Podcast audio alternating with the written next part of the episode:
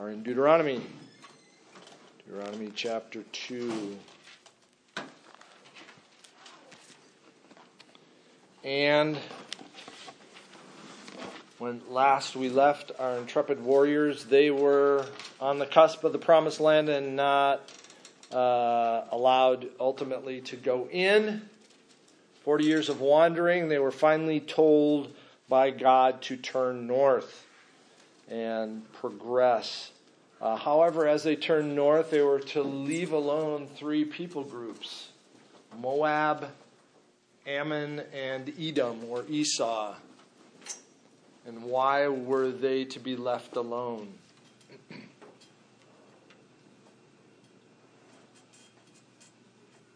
Kinsman. Kinsman, good.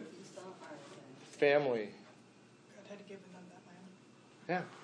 You know, and, and, and really, this, I, I hope this is an encouragement to you that we see in, in the law, we see the unfolding of Israel as a nation, becoming a nation, God's chosen people. But even in the midst of God dealing or working in and through Israel, we see that God is also working with other nations as well.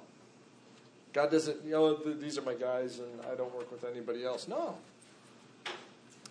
You know, he, he, he, has a place for Edom. He has a place for Moab. He has a place for Ammon. And in fact, he uses them to essentially strike down other peoples as that comes out within uh, the text as well.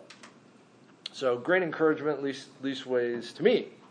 There. We're going to pick up in, uh, let's see, I'm in the right chapter. Good. We left off in uh, verse 23 there. We'll pick up in verse 24. We'll start on my left this time. Shauna, uh, not too many goofy words in there. You can skip over the ones you want. 24 to uh, 24 and 25, if you would. Set out now and cross the Arnon Gorge. See, I have given unto your hand Sihon the Amorite, king of Heshbon, and his country. Begin to take possession of it and engage him in battle. This very day I will begin to put the terror and fear of you on all the nations under heaven. They will hear reports of you and will tremble and be in anguish because of you. Okay, the Arnon River comes, if you imagine the middle of the Dead Sea, there, Arnon, the Arnon Gorge, which is a, little river, again, the Dead Sea is 1,500 feet below sea level. And really, what you have are big mountains, a big ridge line on both sides of the Jordan and the Dead Sea. Jerusalem, if you if you take the very northern part of the Dead Sea and just go up into the hills, just over the hills, that's where Jerusalem sits. So, for orientation. But the Arnon Gorge down here would be Edom and Moab. Ammon is actually the two M's. Up here, a little bit further to the east, where you would have Syria and Damascus today. Up to the north, you would have the Sea of Galilee. So um, he now tells them to rise up and set out on their journey over the Arnon Gorge, and he's going to give Sihon into their hands. Why? So he chose to start. Okay? Does it say why?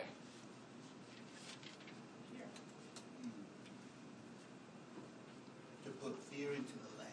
Okay, he says he's going to do that, but you know what's wrong? What's wrong with this Sihon guy? I don't know. It doesn't say. Doesn't say here. Doesn't. s- Good. Doesn't say here. We, we will look ultimately at what God is doing. And this is so important because this whole section that we're going to look at, kind of as it's pointing to, because we're not going to get into the conquest of, of uh, Canaan, that would be the book of Joshua. Um, this is the thing, one of the things that comes up as a big finger in the eye for believers about this God that we serve. That he would go in and destroy these other people. So that's we'll we'll get to that at the end. We're just going to see all of the destruction that happens here. We're going to just go marching on here, and we'll talk about it at the end. So, um, so yes, he says, uh, tells them to take possession of the land and contend with him in battle. Was is this part of the promised land as they understood it?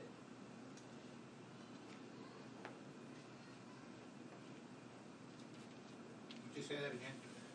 Is this region here, east of the Jordan, part of the promised land as they understood it? No. I'm gonna say yes. Ultimate, and I, I don't have the chapter verse. Let me blow this or shrink this down a little bit. Go, okay, here you've got Galilee and the Dead Sea here, and ultimately the part of the Red Sea, Sinai Peninsula over here.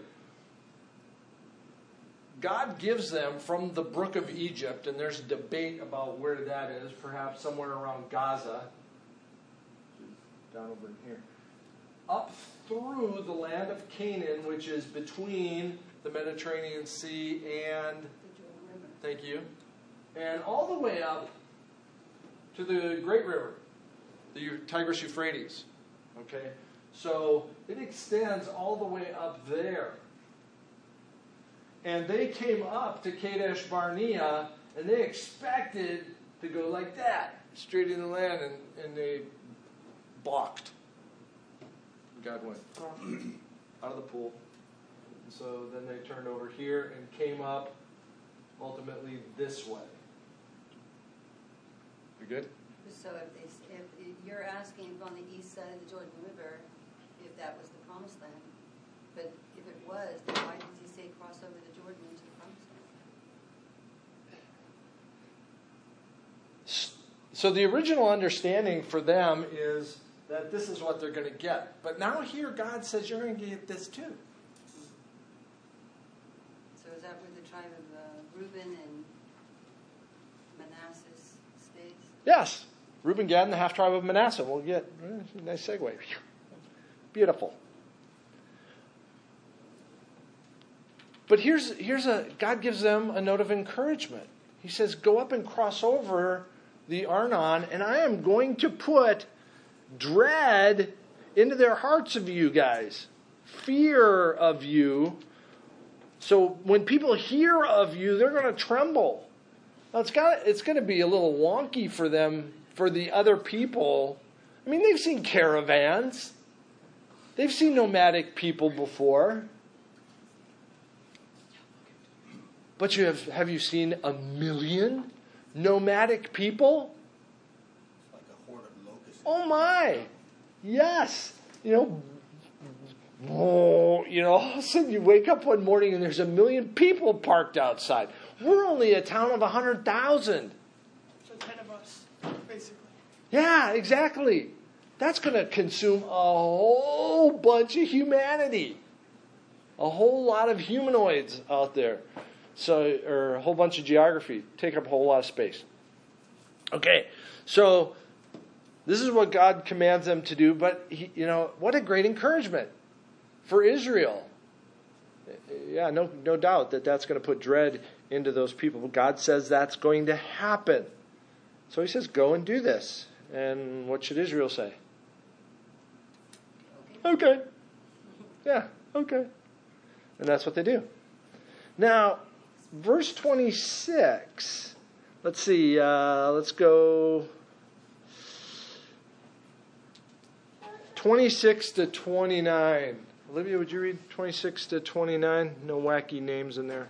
So I sent messengers from the wilderness of Ked- Sure. to Shinar, the king of Heshbon, with words of peace, saying, Let me pass through your land. I will go by the road. I will turn aside neither to the right nor to the left. You shall sell me food for money, that I may eat, and give me water for money, that I may drink. Only let me pass on foot, as the sons of Esau who lived in Seir, and the Moabites who lived in Ar did for me, until I go over the Jordan into the land that the Lord our God has given to us.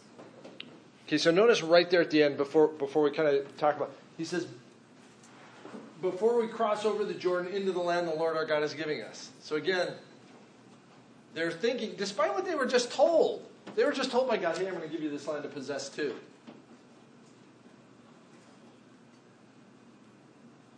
Are they being deceitful? Sounds like an, uh, a tactic of war. Was it intended that way? The way it states it, no, it doesn't sound like it. It doesn't. Did God tell them to go and start out and try and make peace with them? No. Is this sinful? No, no. Is this rebellious? So it's like, like, I think Wait, it's I'm- smart. Are you asking if the fact that they did it was sinful and rebellious? Yes. Well, if they're following God's command, then no. But God didn't tell them to make peace. oh well, but God tell, told them to go in and possess the land, and I'm going to put the dread of the people. but what if they do? Well, did they do that and then make peace? He Did tells they them, obey and then? contend with him in battle. I don't think they obey. I can't. I can't say. I, I, I can't be dogmatic in this. Um, we're crossing over. Hey, ultimately, we're trying to make peace with everybody. This is not the land that we understood that we were going to start waylaying people.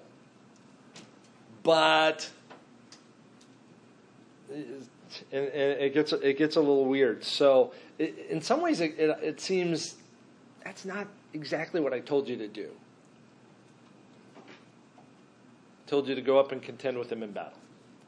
So, Later on, it doesn't, God doesn't say anything about them not doing what he told them to do. No, exactly. So, However, I can't go from an argument of silence. Was God thrilled about the all the wives that David had? I would say no. Does it say that anywhere? Doesn't say it anywhere. So is that say, hey, have as many wives as you would like? No. No.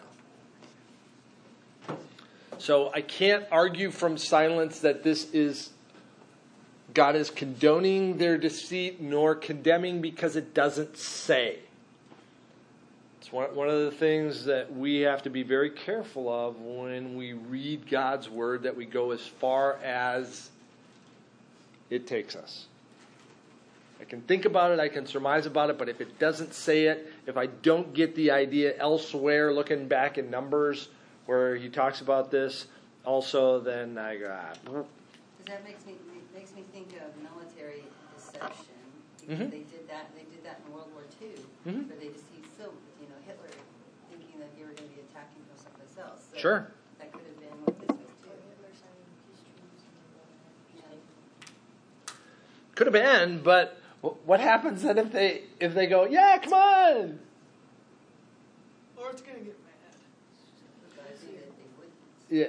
Okay.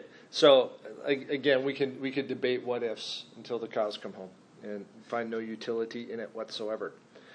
But verse thirty, Sihon, king of, of Heshbon, would not let us pass, for the Lord your God hardened his spirit and made his heart obstinate, that he might give him into your hand, as he is this day.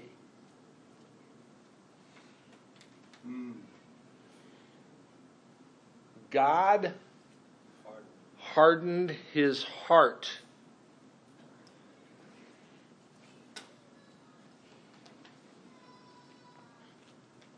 Is that fair? You know, we we we wrestle with things today. I don't think people before used to wrestle with. They just went, okay, God did that. You know, He did that because He's sovereign. But we've become so, oh man, equality, liberty. I mean, attacking attacking nations that was that was life. Waylaying other people that was life. Back in 1000 AD and back in the day. I mean, we are historically sophisticated, or we think ourselves to be. And so God hardened his heart. Is that just? Is that fair? Is that. It is because we know who God is, so we don't know all that was going on. We don't know if his heart was already hardened, just like Pharaoh. So we don't know. Yes! The clay cannot say to the potter, Why did you make me this way? Well, it can, but a lot, a lot of good it's going to do them. Is not, does not have the authority. That's right. It's foolish. It's foolish. Um, Pharaoh's a great example because God tells Moses, I'm going to harden Pharaoh's heart. But it starts out in Exodus going, Pharaoh hardened his heart, Pharaoh hardened his heart, Pharaoh hardened his heart, and then God hardened Pharaoh's heart. And then Pharaoh hardened his heart, and God hardened Pharaoh's heart. And, and then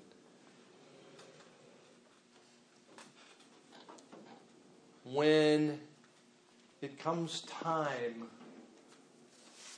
for God to separate the sheep and the goats, I firmly believe there are some people who, when they see God Almighty face to face, will still want nothing to do with Him.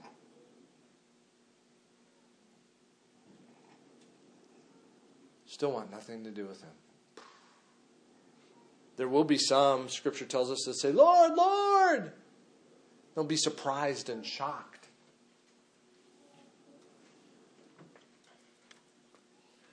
But God's good purpose and God's glory in all of life unfolds around us. He hardens whom he will, and he gives grace to whom he will. Who does he owe grace to? No one. Otherwise, it's not grace. I mean, who who is so good to merit God's favor? Only Jesus. Yeah, there there is none good. So, you know, God hardens his heart here, and the Lord said, verse 31, to me, behold, I have begun now to give Sihon and his land over to you. Begin to take possession that you may occupy his land. Sihon came out against us, he and all his people, to the battle at Jahaz. And the Lord our God gave him over to us, and we defeated him and his sons and all his people. And we captured all his cities at that time and devoted to destruction every city, men, women, and children. We left no survivors. Okay, here we go again. Okay, we'll, we'll just we'll just go noted, and we will come to this a little bit later. left no survivors. But we did take the livestock and the spoil for ourselves with plunder of the cities that we captured from Aroer, which is on the edge of the valley of the Arnon, and from the city that is in the valley, as far as Gilead, there was not a city too high for us. The Lord our God gave all into our hands. An important acknowledgement. The Lord God gave all into our hands. How? How did he do that? Battle. In battle. What did Israel have to do? Fight. Fight. They had to fight. Who told them to fight? God. God told them to fight. Did they go, hey, look what we did? Keith, I, I don't recall any point where you will take everything. I mean, normally you kill the, the men of battle. And you'll leave alone the, the what do they call them? Civilians? women and the children. Yeah. Civilians, Combatants. non-combatant. But I mean, But well, they, they, later God says in later cities, well, they they didn't believe in God. we're not in the later yet, we're in I know, but- this instruction. It doesn't say that, but that could be implied that they're not Christians and that. I did can't not. go there. I should. I should have. I did not. I believe it is in Leviticus. I believe it's in Leviticus where God tells them that they are going in and they are to destroy everything. Everything.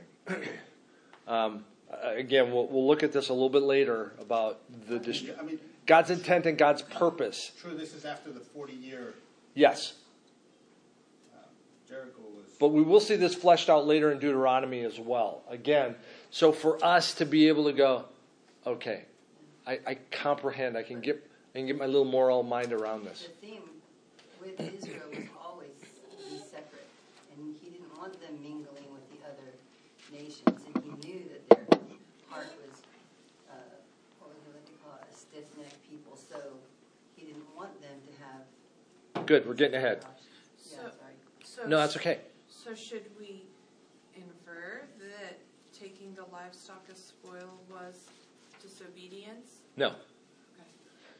No, because again, here, as, as, as Moses is retelling this, there is no implication of evil in all of this. Okay, there's no implication of disobedience or otherwise. So you're not necessarily saying that they were doing what is right, just that we don't know. Uh, so I, I believe absolutely they were doing what was right. Okay. I believe, I believe fully they were doing what God commanded them to do. At this point when they're fighting, but before when they came through, we're not certain, so that's what, that- Yeah. Well, right? There Because was they a tried to make friends with them first, and God didn't tell them to do it, Yes, so- that, that's kind of that's that's that's kind of iffy. But I believe based on what the rest of Scripture and the rest of the law is going to tell us here, and we'll look at some of it in, in just a moment, um, that they're doing what they're supposed to do. the end result, yeah. Okay, by not leaving any, there weren't no survivors. There weren't no. Radar O'Reilly, great great line. So we took uh, captured them, and okay, I already read that. God gave them all great recognition that even in the battle, no matter what, yes, Israel did the fighting. There was probably some great heroism in there as well. Uh, but God gave the victory. God gave the victory. Who did He use? He used man. Okay. Are there other times in Scripture where God doesn't use man and gives the victory? Uh-huh. Wasn't it with the five kings? Absolutely. He, he sent the hail He'll send hail. They'll kill. He, he sends chaos, and they all kill themselves. It's spirit of the Yeah. them. exactly. So, how how's God going to work? I don't know. How's He going to work? Uh, just do what He tells you to do, and trust Him to do His good plan and purpose.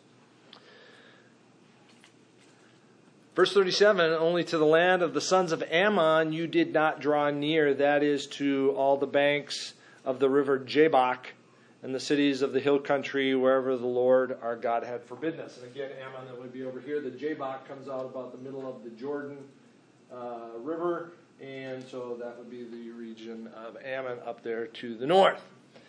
So that's Sihon, king of the Amorites, king of Heshbon. Then we got the other guy, Og, his buddy. In chapter 3, uh, we turned and went up the way to Bashan, and Og, the king of Bashan, came out against us, he and all his people, to battle at Edrei. But the Lord said to me, Do not fear him, for I have given him and all his people and his land into your hand, and you shall do to him as you did to Sihon, king of the Amorites, who lived in Heshbon. So there you see God saying, Do just as you did, because you did right. You did exactly what I asked you to do. Okay? So there's great clarity on his part. Once again, God told them earlier to do this. God's telling them again. God's telling them again. What a sweet God. Hey, I told you, but I'm going to tell you again. Hey, go do this. Go do this. I'm with you. Do exactly what I said. It's all going to be good. Hey, go do this. What's he going to tell Joshua? Be strong and courageous. Go do this. Go do this. I'm, I'm with you. How often does this message come out? Over and over and over and over and over and over again. What a great God. Why? Because it's after breakfast and I forgot what happened yesterday. Hey, I'm still with you. Oh, good. So God gives good encouragement. Lord our God gave into our hand Og, also the king of Bashan, and also his people, and we struck him down until he had no survivor left. We took all his cities at that time. There was not a city that we did not take from them. Sixty cities, the whole region of Argob. I changed the name. The king of Og in Bashan, the kingdom of Og in Bashan. All these cities were All these were cities fortified with high walls, gates, and bars, besides very many unwalled villages. And we devoted them to destruction, as we did Sihon the king of Heshbon, devoting to destruction every city, men, women, and children. But, again, all the livestock and spoil of the cities we took as our plunder. This goes, we took the land, verse 8, at that time out of the hand of the two kings of the Amorites who were beyond the Jordan, from the valley of Arnon, way down here, all the way up to Mount Hermon, which is about 30 miles north of the Sea of Galilee. So this whole region fell into the hands of Israel. Um, Does it say how long it took them to conquer the entire promised land? They never did conquer the entire promised land. It doesn't, doesn't it's all within a, a lifetime because ultimately what you're going to see, and it'll come up here when Gad uh, and Manasseh, or the half tribe of Manasseh and Reuben, is told they can now go back home. So um, I don't believe we have, I'll, I'll look that up, but I, I don't believe we have a, a time frame on how long specifically it took. There. Unlike temple building and such.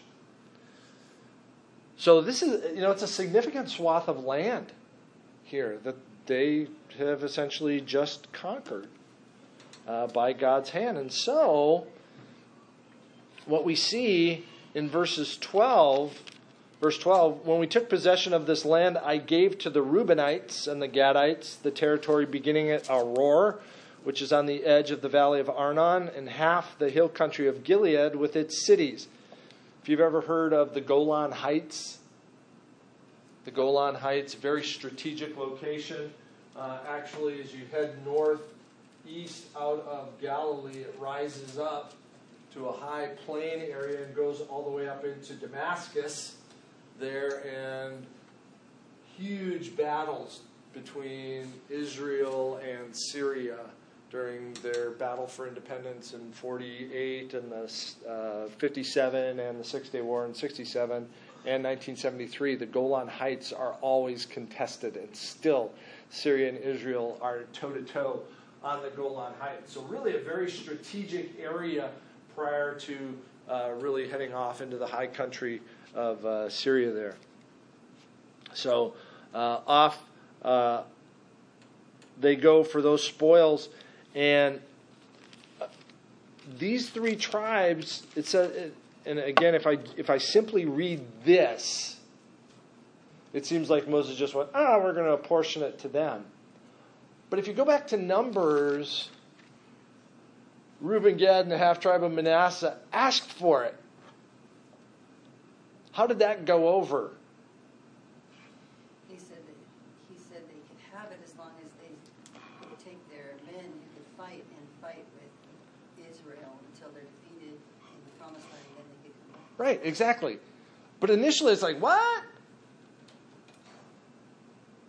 And and great story in Joshua about possible contention between Eastern Israel, those those guys, and Western Israel, and the whole altar that they erect up there. So initially, there's why why why, why, do you want to do this? They're going, man, it's great land. It's great land. We'll come. We'll, we'll, we'll go fight. Oh, okay. All right. Sweet. And so that's exactly what Moses has them agree to that you are going to go in, leave all your women and children, which struck me as a little weird. I think they might have left a few guys to maybe defend against guys coming in from the east here. Probably did. But most everybody came across the men to help the rest of Israel conquer the promised land. So ultimately given out to them. Uh, let's see, picking up in 14, Jair the Manassite took all the region of Argob, that is Bashan, as far as the border of the Geshurites and the Maacathites, and called the village after his own name, Havat Jair, as it is to this day. To Machir I gave Gilead, and to the Reubenites and the Gadites I gave the territory from Gilead as far as the valley of Arnon, in the middle of the valley of, uh, uh, as a border. As far as the river Jabbok, the border of Ammonites, the Arabah, also with the Jordan as the border from Kinnereth as far as the Sea of the Arabah. Kinnereth is also another name for Galilee. Sea of Kinnereth. Sea of the Arabah, the Salt Sea, would be the Dead Sea under the slopes of Pisgah to the east. I commanded you at that time, and here it is. The Lord your God has given you this land to possess. All your men of valor shall cross over armed before your brothers, the people of Israel. Only your wives, your little ones, and your livestock, I know that you have much livestock, shall remain in the cities that I have given you, until the Lord gives rest to your brothers as to you, and they also occupy the land that the Lord your God gives them beyond the Jordan. Then each of you may return to his possession which I have given you. And I commanded Joshua at that time, Your eyes have seen all that the Lord your God has done to these two kings so will the Lord do to all the kingdoms into which you are crossing. You shall not fear them, for it is the Lord your God who fights for you. So all the women were going to stay on the east side of the Jordan? That's how it reads. The women and children. And all the men were crossing over. What are they counting children? Are they 20 and counting down. through 18 or are they counting No. until. They said when they counted the the men, I'm twenty and just, up. I'm just saying, because he's asking. about Doesn't say. protection, are they, like, they, like, Doesn't say. leaving We people could under- surmise, I would think, if you're all. Well, in numbers, doesn't it say take account of all the men twenty and up, the men who could fight? Yes. That's I'm correct. just. Yes. I have a question now. Please. All right, so Reuben, Gad, and the half tribe of Manasseh. So we know that Ephraim and Manasseh were given the tribe of Joseph to share. So Yep. is that why they're called half tribe? Because Ephraim is half of it and Joseph. Or Negative. Half of Manasseh is going to go over and get land in the promised land. Okay, so. So the other half tribe, so we're talking half of Manasseh. Uh, okay, okay, okay. Yeah, so that was, yeah, that was confusing. So Joseph, since Levi didn't get possession, so Ephraim and Manasseh took the place Mhm. basically of Uh-huh. Levi's, and still there are 12 tribes. Yep. Okay. Yep. It's always interesting when the 12 tribes are listed. Who's listed? In Revelation as well. Sometimes Dan gets dropped out. Yeah, I- I- that's, a, that's a whole nother issue. Okay, so the apportionment, very, very interesting. Just that, that, you know, God's grace. Here's, here's more. And these were great shepherding lands for those guys. They had, like they alluded to here, they had lots of flocks. And so this was great. We're loving it here. We want this land. Um, we see a specific exhortation given to Joshua. Once again, God's good encouragement, God encouraging his people throughout the Word. And this is why the Word is so rich for us.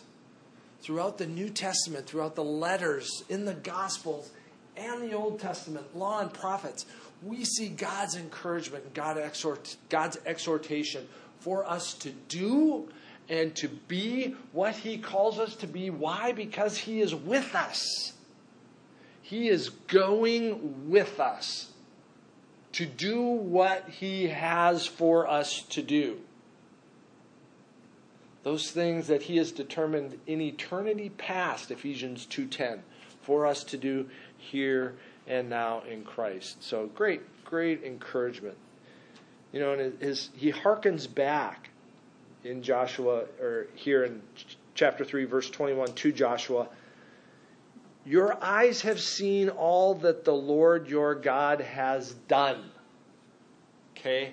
Once again, remember what I did. What I did to them, I'm going to do to all these other guys. Okay? So I'm not telling you to take a blind step of faith. God is going, You saw this. You can go all the way back to Egypt and go, You saw that. So that which you saw hang on to that and trust me. And go.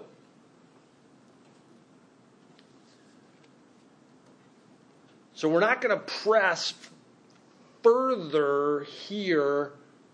We'll, we'll, we'll finish up chapter three and, and chapter go into chapter four next week. Some good stuff. But let's let's let's go back now and, and talk about all the killing because we're going to see it commanded by God to destroy them all. And you're going to have atheists and agnostics and even believers go, Who is this God? Okay. Why is Canaan being waylaid? For his good pleasure. Yeah, he's, he like he like he just likes he likes squishing bugs. He's that kind of god. He just finds worms on the pavement and grinds them up for his good pleasure. Because God hates evil. I, I, just read something recently. I can't remember exactly what it was in the Old Testament. He God hates evil, and these were evil people. And He says that His wrath comes upon evil people who do not repent. Okay. So it has to do something with that. Well, without uh, getting ahead, in chapter five, there's a tree that the Lord God made with children of Israel. And he, he, he said, you will go and destroy these cities for me. Okay, he hasn't said that yet. Though. No, you're right. And so we're uh, again we're just But I, I want to actually go back and see some things really to this point that we can hang our hat on. Corbin, what did you say a little bit ago? Did you say something? No. Okay. five two. We're going to go way back. Okay, so hold your place. Go back to Genesis chapter 15. We are in the time of Abraham here, who is still yet Abram. Genesis seventeen. 15. This is God's, pardon me, second telling. He tells Abraham three times, I'm going to make a covenant with you. Three times. this is his second telling of it. We're going to pick up in verse 12 here. Uh, Elaine, would you read 12 through 16? As the sun was going down, a deep sleep fell on Abram, and behold, dreadful and great darkness fell upon him. Then the Lord said to Abram, Know for certain that your offspring will be sojourners in a land that is not theirs, and will be servants there, and they will be afflicted for four hundred years. But I will bring judgment on the nation that they serve, and afterward they shall come out with great possessions.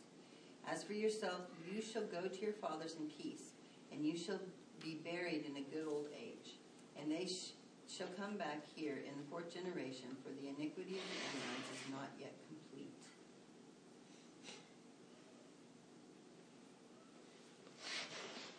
You said 16. Yep, that's right. Did did any Israelites suffer in Egypt? Yes. Four hundred years.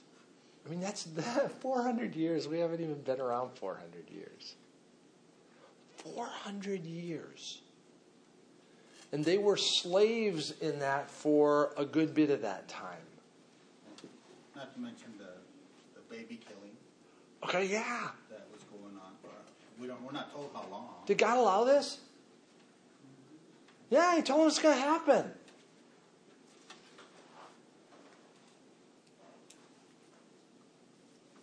God tells them, I am going to bring your people back here to this place. When?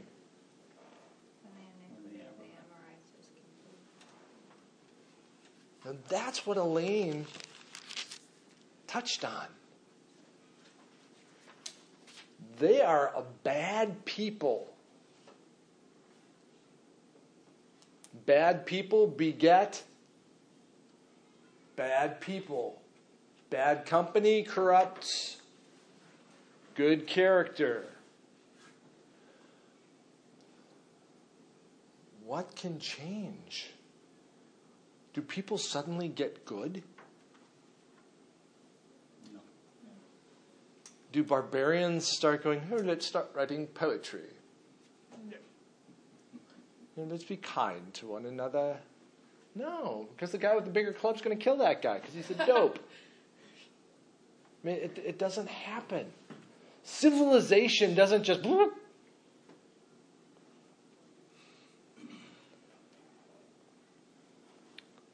Exodus chapter 23.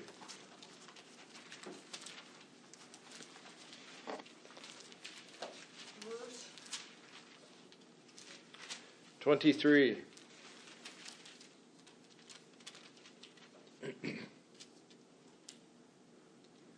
Uh,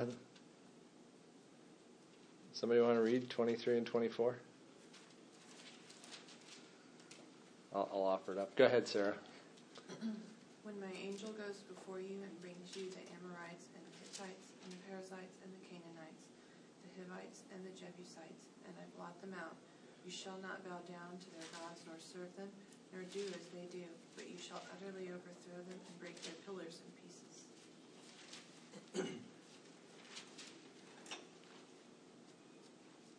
And he goes, here God is telling them what he is going to do to the Amorites here. The Canaanites, the Jebusites, the, all those ites. Why? Why is he doing this? Their fullness has come. Yeah. I'm going to blot them out. They're, they're stench. They're stench in my nostrils. Why is, why is, and this is, this is why Deuteronomy is so beautiful. We, we, we're not there yet. We'll, we'll get there.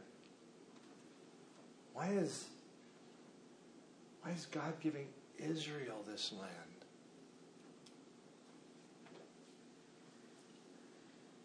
because he chose them. Yes. Is it, is it because they're a holy and righteous people? No. No, they're wholly unrighteous. But God has chosen them to be a righteous people, to follow after His law and His way. The Amorites, uh uh-uh, uh, they're, they're foul. But what about the babies? What did the babies ever do? What do we do with this? They're killing babies. How do you answer that?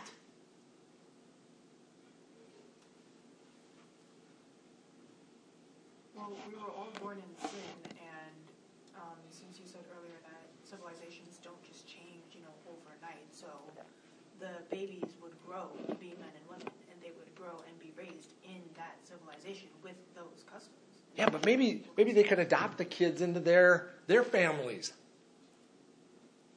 and raise them up. Well, that would have been a great idea, says the 21st century American. But they know we kill them. We're killing the babies too.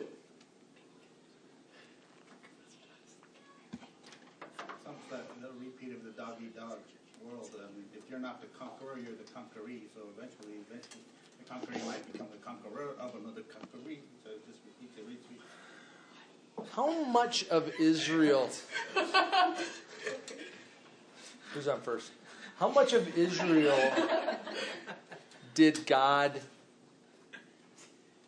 kill? How much of what? When? Is- Everybody except for two. Of Israel? Thousands. Yeah, I'd, I'd, I'd probably go to a million. Yeah. I mean, God essentially said, You are sentenced to death. I've, I've sentenced you to death until I purify this people for myself. I mean, you could go back to Korah's rebellion and look at the thousands that died in their rebellion down in Sinai and all along the way. God, God isn't just arbitrary for the Canaanites. God wants a holy people. God desires people who will follow after Him and love Him and obey Him. But still, that, that whole thing about kids, man, ugh. Um, God is the same yesterday, today, and forever. But um, He's establishing a nation for Himself. Jesus Christ has fulfilled that. So today we're We're not there. yeah. Well, he told the Israelites that they were not to give their daughters to others in marriage and vice mm-hmm. versa. So, in I guess on one level, I just have to say, you know, I don't really, I cannot understand all of why God does what He does, but I mean, I, I can at least see that He was maintaining the commands. You know, he was putting into place principles that would allow them to obey the commands that He'd already given. He means what He says. Is is is there a worst? Is there not a worst? Is there a worse thing than death? Damnation. Eternity in hell. Yeah, damnation. Absolutely. Is it possible that God is showing grace to children by taking them young? Yes. I mean, the Bible talks about the age of understanding, and so those babies didn't die and go to hell. Yeah, I mean that's, that's a that's that's a that's very near and dear to me. We see that God holds each one accountable for what they know. Why is any saved? Any is saved by grace, by grace and grace alone. Does God save any of the Canaanites? Yes. Yes. Yes. Whom? Rahab. Rahab and her family. And her family, not just Rahab, but Rahab and her family. Were there others in Canaan perhaps who followed after the living God? Maybe. Were there any who died in the wilderness who loved the Lord God or repented of their rebellion? Maybe. And and and so so Number four, under where does that leave us? Give him the benefit of the doubt. Give God, holy, righteous, good, merciful, the benefit of the doubt here. We see he's not arbitrary because he doesn't just waylay Canaan, he waylays Israel as he waylaid Egypt. Why? For their iniquity, for their rebe- rebel hearts, rebel scum. The other ones, the other points are there for your meditation because I'm out of time. We'll continue to talk about this as we go through Deuteronomy because this idea of God destroying the Canaanites and preparing a place for Israel, not because they're good and holy, but because of His grace, is thematic. And that's where we stand too. You're not holy and righteous and, and good in yourself. God chose you to reveal himself to you in all of this. The end.